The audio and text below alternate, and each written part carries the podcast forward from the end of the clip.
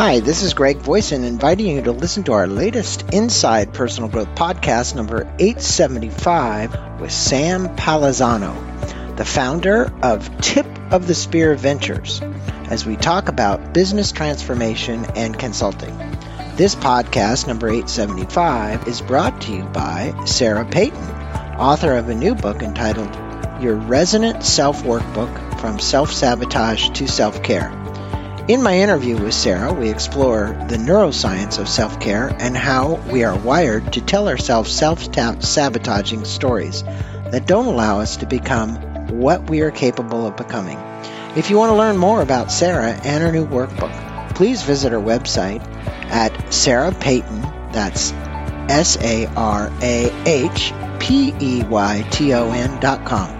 And now for our featured podcast, please listen to my interview with Sam Palazzolo as we talk about his business transformation and coaching. Happy listening. Welcome back to Inside Personal Growth. This is Greg Voisin, the host of Inside Personal Growth.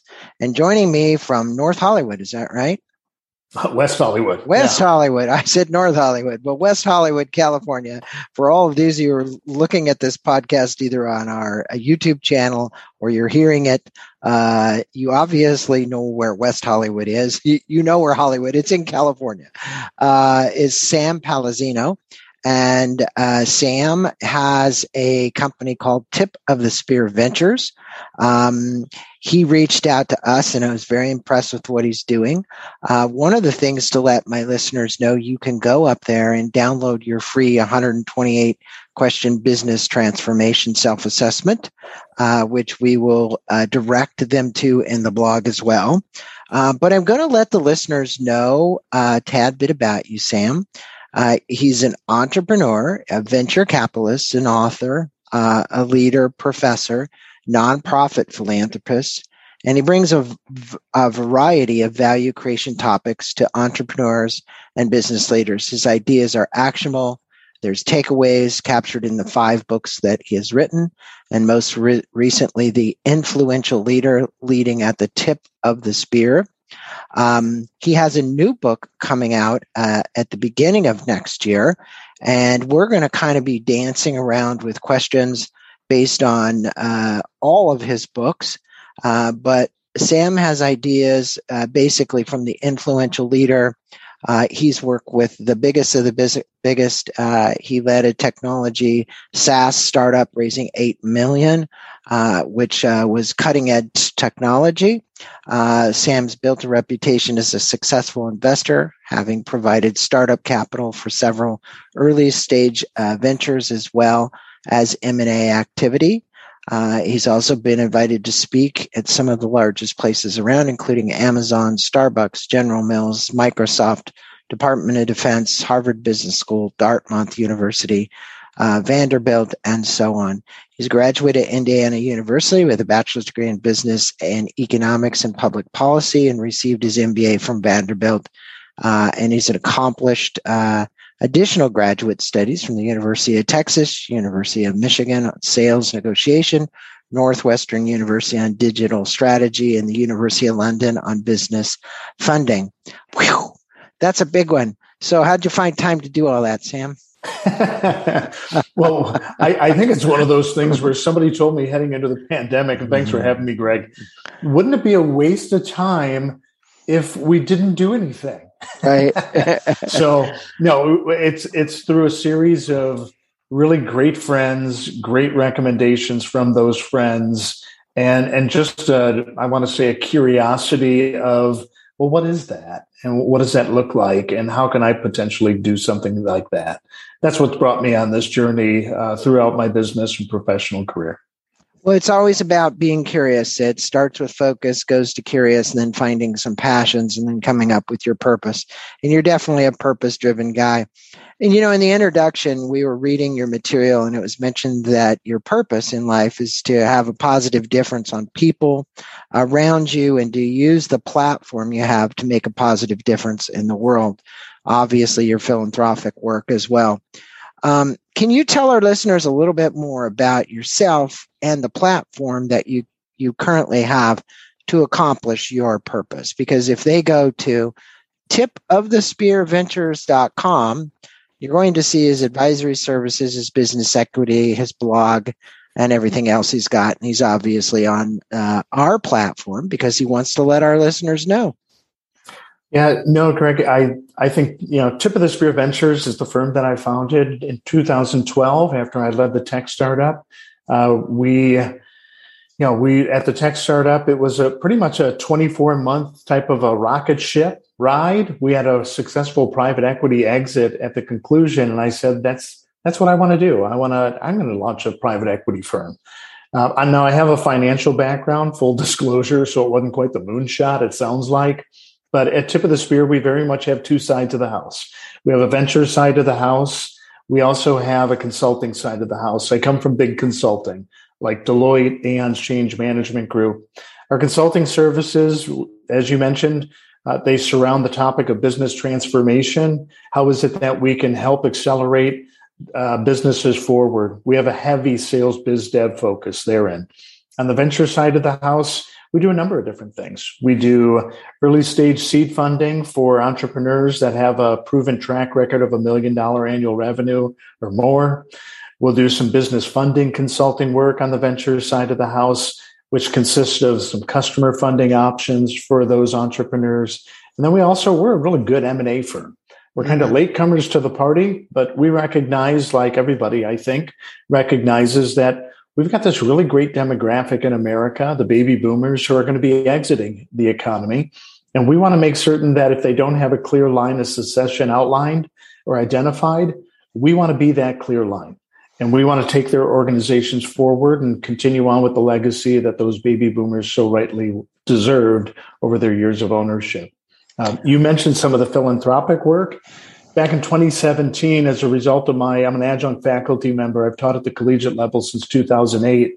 Uh, I teach over at UNLV, the University of Nevada, Las Vegas. I teach an exec ed course based off of the book I wrote in 2018 called Leading at the Tip of the Spear, the Leader.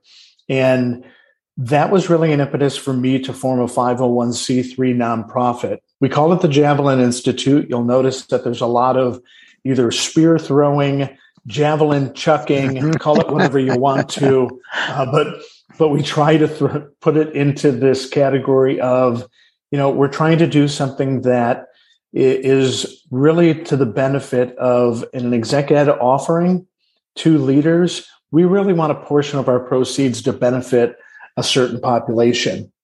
And the population that we identified are leaders who experience family hardship. Mm-hmm. Family hardship for me boils down to a couple of different things like four D's, death, disease, divorce, and or drugs. Uh, but we find that leaders who experience those hardships experience a deceleration in their performance and production, they're, and they're just looking for a better way or how to get out of the funk. Mm. And we've been able to help those types of entrepreneurs and leaders get back on track. So well, that's, a, good. that's a brief overview. It's good that you're giving back. And, you know, you talked about family offices and working with family offices. And I obviously have worked with some as well. And I understand the challenges that, um, and that's a, a particular part around succession. You know, you have millions and millions of dollars being transferred from one generation to the next. Um, you have family disputes, um, situations where father and son maybe aren't getting along or father and daughter aren't getting along or whatever it might be. Um, when you when you address that situation because there's a lot of psychology involved in that I, I go to the family firm institute meetings. And you know when you go to those meetings you see psychologists there you see mm-hmm. cpas there you see attorneys there. Um, and obviously there's a, a non-disclosure policy about when you go to those meetings what goes on what what do you think really sets you apart? Because when these family firm offices, and there'll be some people on this podcast that'll be listening to this, a couple in particular that I know that are avid fans of the show. What makes uh, Tip of the Spear do what they do more effectively? And what do you do that, um, let's say, your competitors may or may not do? Because they I, certainly they certainly don't need you for venture funding. okay. no, they sure don't. I, no. I, think it's one of those things, and I think that you know at the heart of it is a strategic partnership relationship. you know, we, I've always said that, and it comes from the senior consultant, my senior partner that I worked with for years, who always had the mentality of we want to be known as strategic partners. Vendor is a bad word. We don't want to be known as that, but we want to be known as the group or top of mind, whereby, you know, leaders who go into a Monday morning meeting come out of it typically with a oh no moment, which is, I have more things on the to do list than I'm ever going to get to. If only I knew somebody that I could offload some of this to do list to. We want to be top of mind so that way we're first call right out of that type of meeting. And and that strategic partner relationship is one that we take very seriously. I'll also say this much that, you know, I kind of operate and it's instilled, it's part of our culture here at Tip of the Spear, as well as over at the Javelin Institute, that we're just not going to talk theory. We're going to actually get into the trenches. We're going to roll up our sleeves. And most importantly, everything that we do has three categories or three levers, levels to it. We have a strategic overview. We have a tactical, this is the architecture or the blueprint or the playbook that we're going to operate in. And then we've got an actionable, this is exactly what it is we're going to do step by step, and let's go to work and let's do it and check in accountability wise on it. So, so those really, three layers are different. You really help them with the, I'm going to just paraphrase this because Jim Huling was just on, um, you know, the four disciplines of execution. You come out of a meeting and you're like, hey, wait, you know, I've, I've got to focus on my wildly important goals and then I have to execute on them and I have to keep a scoreboard and I have to somebody have, help me do that. So I can appreciate that. That level of uh, coaching slash consulting slash advising is super important um, because when you look in most of these businesses, they'll create way more uh, initiatives than they can actually complete can complete uh, and many of them are kind of nonsensical. So you have to get down to what's the most important. And you know, you mentioned there's typically two types of business transformation moments for leaders uh, that they now face. Uh, and I think more than ever, um, you know, I'm I'm doing interviews now, and it seems to be there's a lot of books that have come out. I'm looking at a few on the side of my desk. One is called Rogue Waves, and another one is by two Deloitte uh, partners uh, called Provoke. And the reality is, is that we're seeing so many of this uh, futurist predicting the rogue wave. How are you seeing around corners? What are the two types that you talk about, and why are those so important to business? And how do you help your clients see around corners to actually predict what might be coming or the rogue wave that could really upset their business. Yeah, I, I think it, we uh, we had a conversation yesterday with one of the leaders that we work with, totally overwhelmed, totally underwater, was concerned about you know everything, including their career. They felt like was in extreme jeopardy, and I hate to sound cliche, but it comes down to the business basics everybody's looking for the magic pill. Everybody wants to know how can we run the best practice. Uh, but in order to do that, you've got to do the block and the tackle right and mm-hmm. the basics of business and the basics of operations. And and so what it comes down to is identifying not only what it is that has to be done, but the prioritization in which those steps need to occur. And then it's a matter of going and executing across those steps. I, we see it time and again with the leaders that we work with. You know, I am an accountant by training, so you hit on the concept of dashboards just to make certain that you're on time and on target approaching destination. That's a key element. But the thing that we also see, and this is not an advanced play, but maybe it is an advanced play, and that is there seems to be a breakdown in the communication chain from top of the organization to bottom of the organization the message that originates from the top very rarely gets communicated clearly and concisely to the members at the bottom of the org chart. So those are a couple of areas yeah, that, what, that we focus on. what, would you say, Sam, about, you know, keeping that passion? Because it's, you know, look, it's if you don't manage your energy as an entrepreneur or somebody, and you've got all these players in your organization. It doesn't matter what size it is, but let's just say in upper management, 10, 15, 20 people in a small company and mm-hmm. bigger companies, you know, many, many more. But the, the point is, is that as we've gone through this pandemic, and I'm not going to blame it on the pandemic, but as we've gone through these economic challenges that people have faced, they're also being faced with how do I continue to inspire, not motivate, mm-hmm. inspire, uh, keep the passion, and align all the players toward a single vision that we want to accomplish. Because if that vision isn't compelling for everybody on the team to want to work after, it becomes very watered down, and and you get uh, you get real challenges. Do, what do you guys do to help do that? Yeah, I, I think that within each leader's mind, there needs to be a determination of with their team members is there an unwillingness or is there an unable moment? The unable moment that falls back on us as leaders, right, Greg? If somebody's not able to perform or conduct a task, either we didn't with clarity provide them with direction on what it is that we want them to do and clarify expectations, maybe they don't have the training to do it appropriately, or maybe they just don't have the resources, the technology, the equipment, those types of things. Any of those unable moments, again, those fall back squarely on the shoulders of the leader.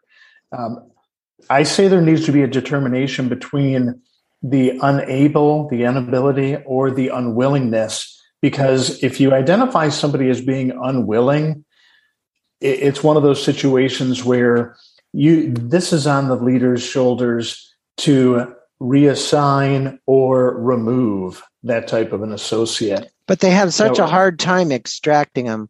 I mean, I use the term consciously incompetent. Yeah. Um, you know, I see a lot of conscious un- incompetence. Um, and because of their I don't want to say it. I don't even use the word faithfulness. Mm-hmm. But you know, when you've had somebody who's been with you 10 years and they've out, their position has been outgrown. Yeah. Right. And they really can't manage that position because the growth of the business has been more exponential than mm-hmm. their ability to manage. What advice do you have for those kind of people listening in today? Yeah, we see we see different leadership skills or muscles needing to be flexed at different revenue achievement levels. And there's mm-hmm. certain plateaus, right? There's a million dollar plateau. We see leaders needing to have different muscles flexing then. At 10 million, it's a different set of muscles. A lot of what needed to be flexed at the million, but a whole host of additional ones. So on and so forth. We see these different revenue plateaus. Uh, I'll put it to you this way one of one of my favorite leaders i had a conversation with him i asked one of my favorite questions which is what are what's one thing about your leadership style that you would change and his response to me was you know i probably believe too much i believe in the good of my associates and that they're going to go out each and every day and they're going to do good work it's that belief system that holds me back because i know this unwilling, unable moment, we had that conversation as well. He said, I know I need to get rid of folks. He said, but if I'm wrong for holding on to a person for too long, I'll, I'll take that. I can sleep better at night. I know that before I remove them or allow them the opportunity to go be successful somewhere else, that I tried everything that I could to prop that person up and to make them a better employee.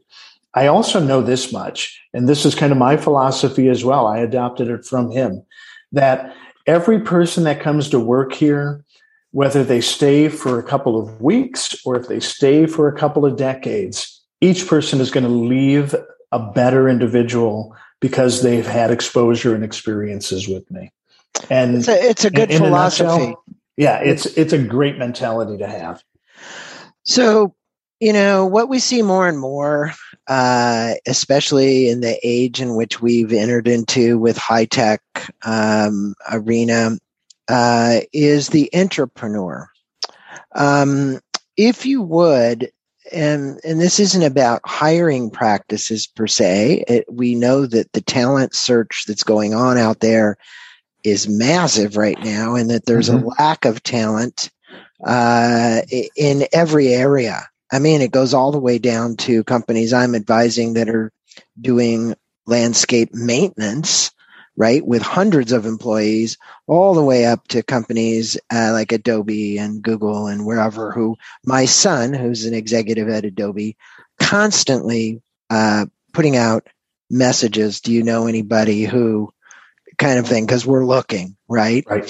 And yep. so, where do you believe, or what advice might you give somebody who's you know looking at their org chart saying man i got 10 positions to fill and i really need to fill these with with great people but those yeah. people don't exist in my organization right, right. i'm not I, moving them from within i'm getting them from outside yeah certainly you know and at certain levels in an organization promote from within is always the best policy uh, yep. so we see that time and again being something that organizations typically don't do really well.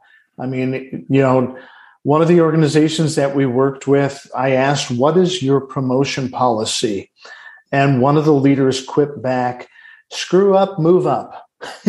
In other words, if you screw up, that tends to be the thing that gets you recognition. And while in most organizations it might be recognized negatively, in our organization it's recognized positively. We're going to give you a promotion um, it, it, it was one of those things where it took a hot second to be able to sit back and go, okay, if that's the culture that we're attempting to get our arms around here, how do we harness that? Uh, they, by the way, you talked about entrepreneurs.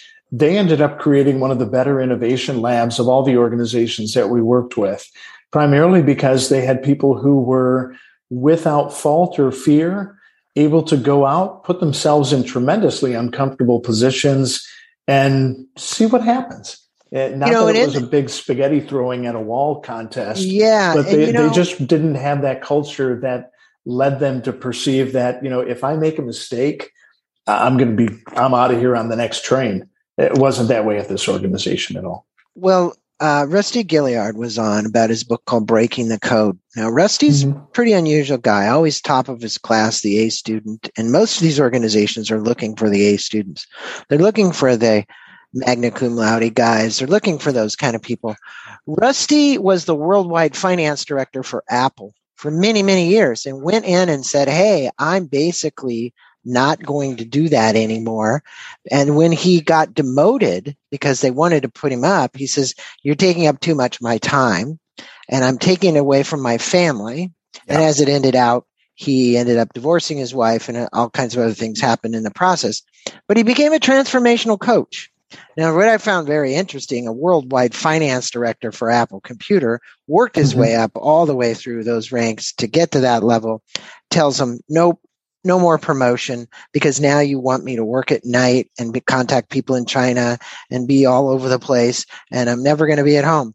How do you help people find that balance, Sam? What is the the magic elixir where somebody like that who they lost, which was a big loss, uh, basically says sayonara, uh, what are you telling people about uh, balancing their life and the companies helping the people balance? Yeah. You know, I think it's one of those situations where when it comes to leadership, uh, leadership is a chair that very rarely gets sit empty for any length of time. In other words, there's always willing to someone to come and want to sit into it. Not that leadership is a game of musical chairs either, but it's relatively easy to find folks who want to escalate in their career uh, they might not be the best choice, but typically we find in organizations there's not a difficult moment to try to have people scale up to that leadership chair. What's what's interesting though in the story that you talked about, we ran into this with one of our client organizations as well, where they had a senior sales leader. The gentleman was, you know, he was promoted to the position. He was good with working with other people, but he was fantastic at selling.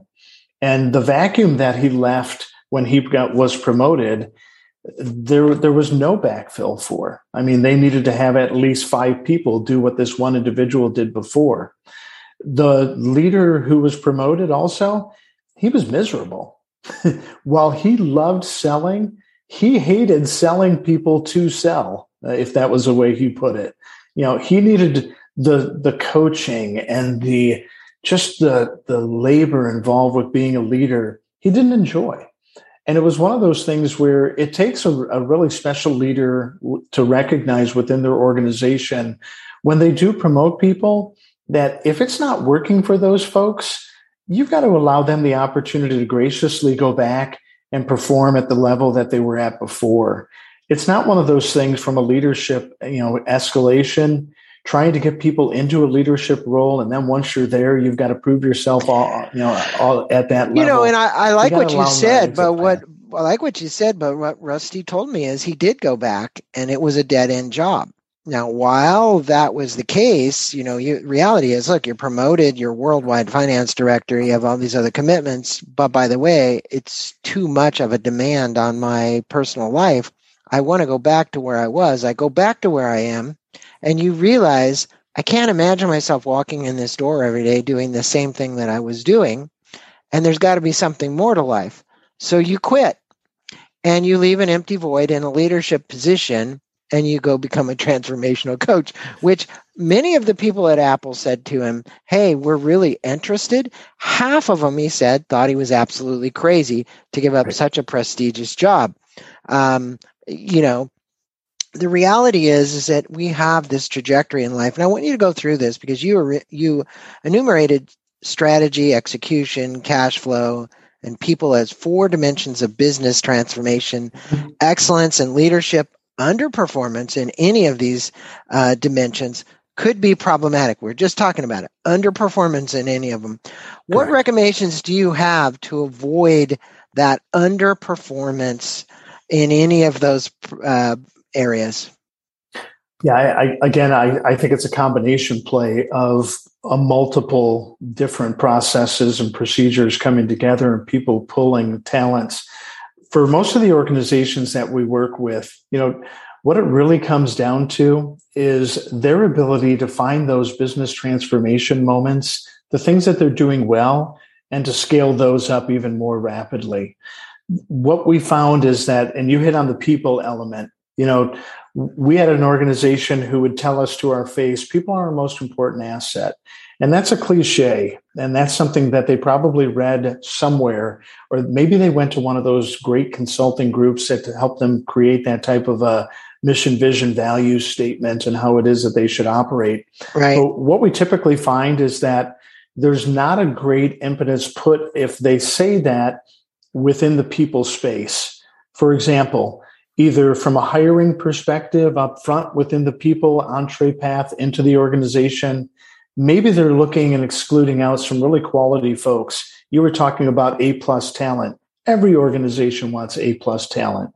I'm not saying that you need to scale back to C talent, but there's probably some people who maybe they don't test well. Maybe they, instead of going to the best universities, have some great experiences, or maybe yet, get this, they have the desire. It's the college graduate, you know, experience time and again where they can't get the job because they don't have the experience, but they can't ha- get the experience because they don't have the job. It's a da- dog chase tail, tail chase dog moment, right? The other thing, though, is that once you have that, those people assets onboarded into the organization, mm-hmm. and we could talk for hours about the onboarding, what's right. effective versus ineffective. Right. right. It's how do you keep them? And how do you get, get them to really perform at peak performance levels? We typically, and through through any number of different assessments that we might work with with the organization, we find that potential can be really high. But where performance is, is usually subservient to that potential level. It's how do you close that gap in between potential and performance? That's where we spend a lot of time with the leaders that we work with. That's really that's very good, and it's a good point that you make is closing the gap. Uh, and I think there are many gaps. Um, you know, you presented a three-stage slash step approach to business transformation that can lead to success. Can you share those steps with the audience and maybe uh, elaborate on that a little bit more? Yeah, sure do. And I know we'll put it in the show notes because this business transformation approach, we have a one page overview on it. For us, it comes down to you've got to be able to see, you've then got to be able to do, and then you've got to ensure that what you're seeing and doing is delivering the results you want. So, see, do, deliver. Those are our three steps to business transformation. Awesome. Now, so as a leader, transformative communication, we just talked about the breakdown in communication. Mm-hmm. And we see this happening all over. When communication breaks down, it costs companies lots of money. Uh, and you were talking about human capital. And it also uh, really messes with the performance level of people. Uh, it, meaning, you know, if you're looking for, for, for performance here, it's usually way down here when we have bad communication. Um, communication is probably the most powerful tool. Um, I just had Marianne O'Brien on called The Elevated Communicator, uh, a Simon and Schuster book. Great, great book. Um, can you help tell us what kind of strategies you would implement to help people become better listeners and better communicators within the organization? Yeah, you know, I, I look at communication as one of those projects that it probably is the most often overlooked portion of any project. In other words, we'll spend hours in a wardroom writing on every whiteboard and even non whiteboard in sight regarding what the process and the procedure should look like. We have at times helped clients put together what were artful. I mean, they were almost Shakespearean action plans. What it was we were going to do, who was going to do them, by when, the the ultimate action plans. But the thing that most organizations don't spend a lot of time is figuring out what's our communication channel going to be. It's one of Kotter's original eight steps in his change management group uh, from Harvard. And the communication channel should be looked at just like a process or procedure should be looked at. The tip, though, is that it, just because you come out with what the communication plan should be, it also means that you've got to build some variability into it. So, in other words, some contingency plans. If you can future forecast what it is that is going to be said, and most importantly, how it's going to be heard, and then provide almost a series of frequently asked questions in advance of that'll build out your contingencies. Those are the key steps to having effective communication in organization. Yeah. Everybody in communication, Sam, usually is looking at the now. Mm-hmm. Uh, you know, it's it's what happened immediately. Now let's address it because pants are on fire. Uh, because now we have to come up with a solution for it. Um, yeah. And you see this happen time and time again. I love the fact that you looked into the future and looked for the contingencies. That's really important. Now, I mentioned this once before, and I won't mention any more than this because, you know, COVID 19, Delta variant, whatever you want, we've obviously had lots of changes. Um, and I just had April Rinne on here for her book called Flux The Eight Superpowers to Thrive During uh, Constant Change. Mm-hmm. There can't be a time where we've seen more change than what we've seen it, it, you and I in my lifetime. I'm 67 uh, to actually see, you know, huge changes in business. What tips can you share with the leaders uh, to get started on business transformation? And I'm not even going to say in a post-pandemic situation here because yeah. none of us really knows where this is all going. But the reality is it's starting to look a lot better. Let's just say that. Yep. I think that there's the great Lenin quote, not John Lennon, but Lenin from uh, yeah, the Marxist Russian Lenin. Republic, yeah. Correct. Who said, uh, there are decades where nothing occurs and weeks where decades occurs, something to that effect. Yeah. Right? And that's really what the pandemic has caused. I mean, there, there's a massive acceleration in what it is and how it is that people behaved. You know, for, for us, we tend to break down business transformation along six different variables. We talked about people. They're one of those variables. There's another one, though, that has to do with owning the change. Yesterday, we did a workshop with a client, And one of the things that we worked on was how is it that they can put together their best strategies for moving forward? And the concept that I'll share with you and with your listeners, Greg, is termed future foresight. We know that hindsight is perfect 2020 clarity. And what if you could, as a leader, have that same type of 2020 vision, not looking backward, forward, but instead looking forward? Right. Correct. And that's the challenge that we put out there. And that's what the organization is looking for leaders to do. It's one of the keys to creating successful business transformation. You know, we talked a lot about communication today and describing where it is that you want to go. It's not necessarily selling the dream as much as it is sharing the dream and the vision that the leader has. But it is one of those things where that type of future foresight, that 2020 clarity of vision, and to be able to communicate effectively with where it is that you're going, that's another one of the keys that we've found in helping businesses transform for the better.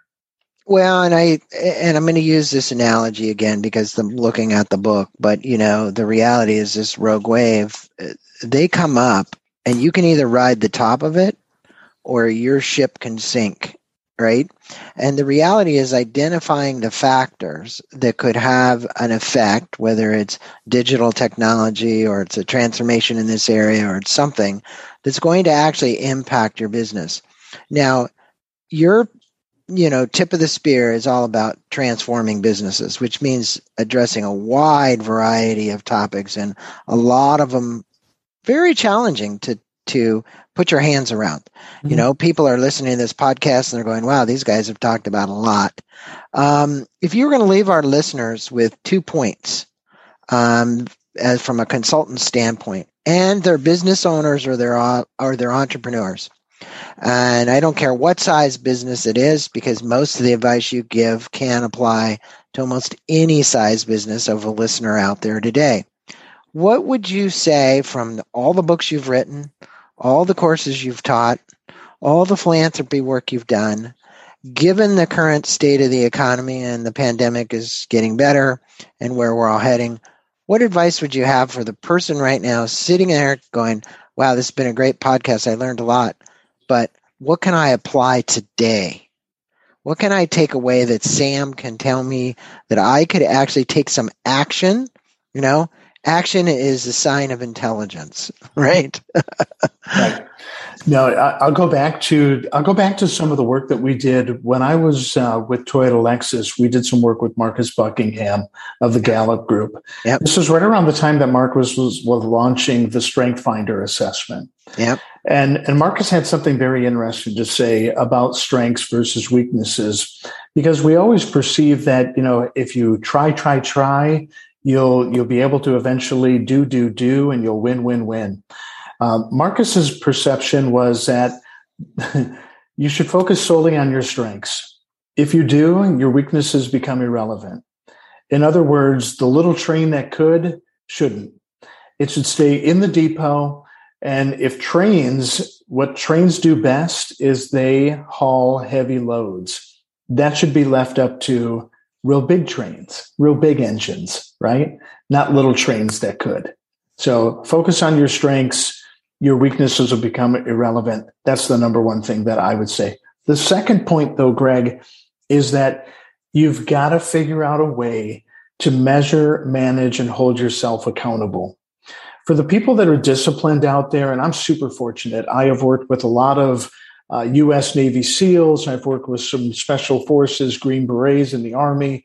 These are some of the best disciplined people on the planet. But even they need help from an external source to help keep them on track so they achieve on target, on time results.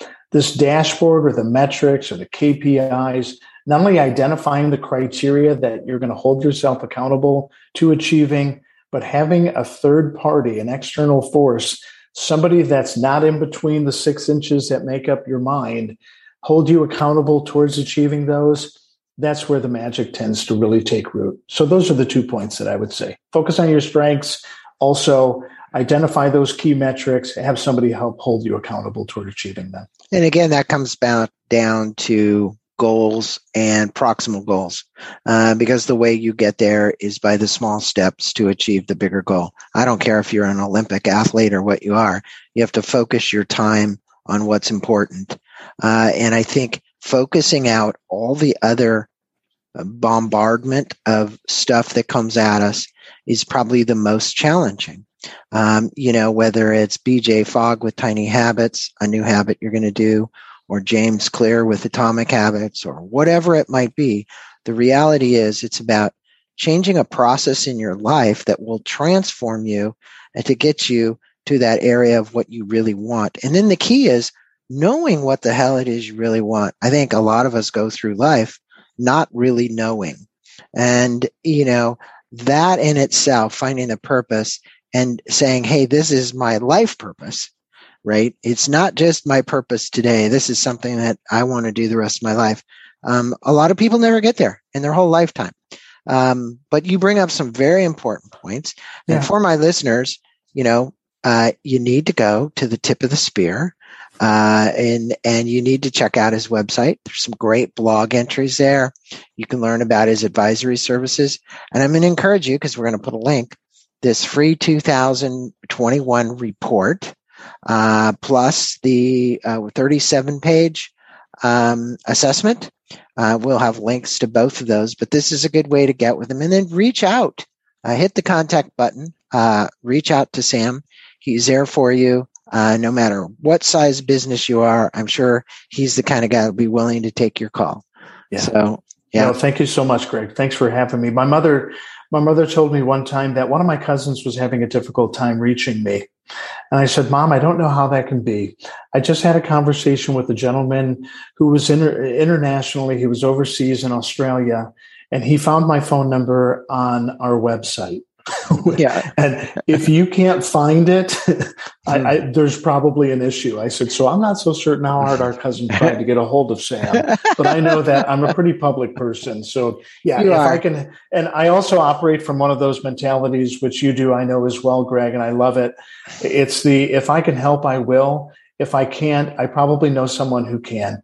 So yep. I'm a helper and a giver by nature. So please outreach and connect. Well, thank you, Sam. Uh, namaste to you. Thank you for being on Inside Personal Growth and sharing some of your business expertise and knowledge, as well as the transference of that. So people can actually talk with you, set up a time for a consult, and uh, get together with you. Thanks so much. No, thank you, Greg.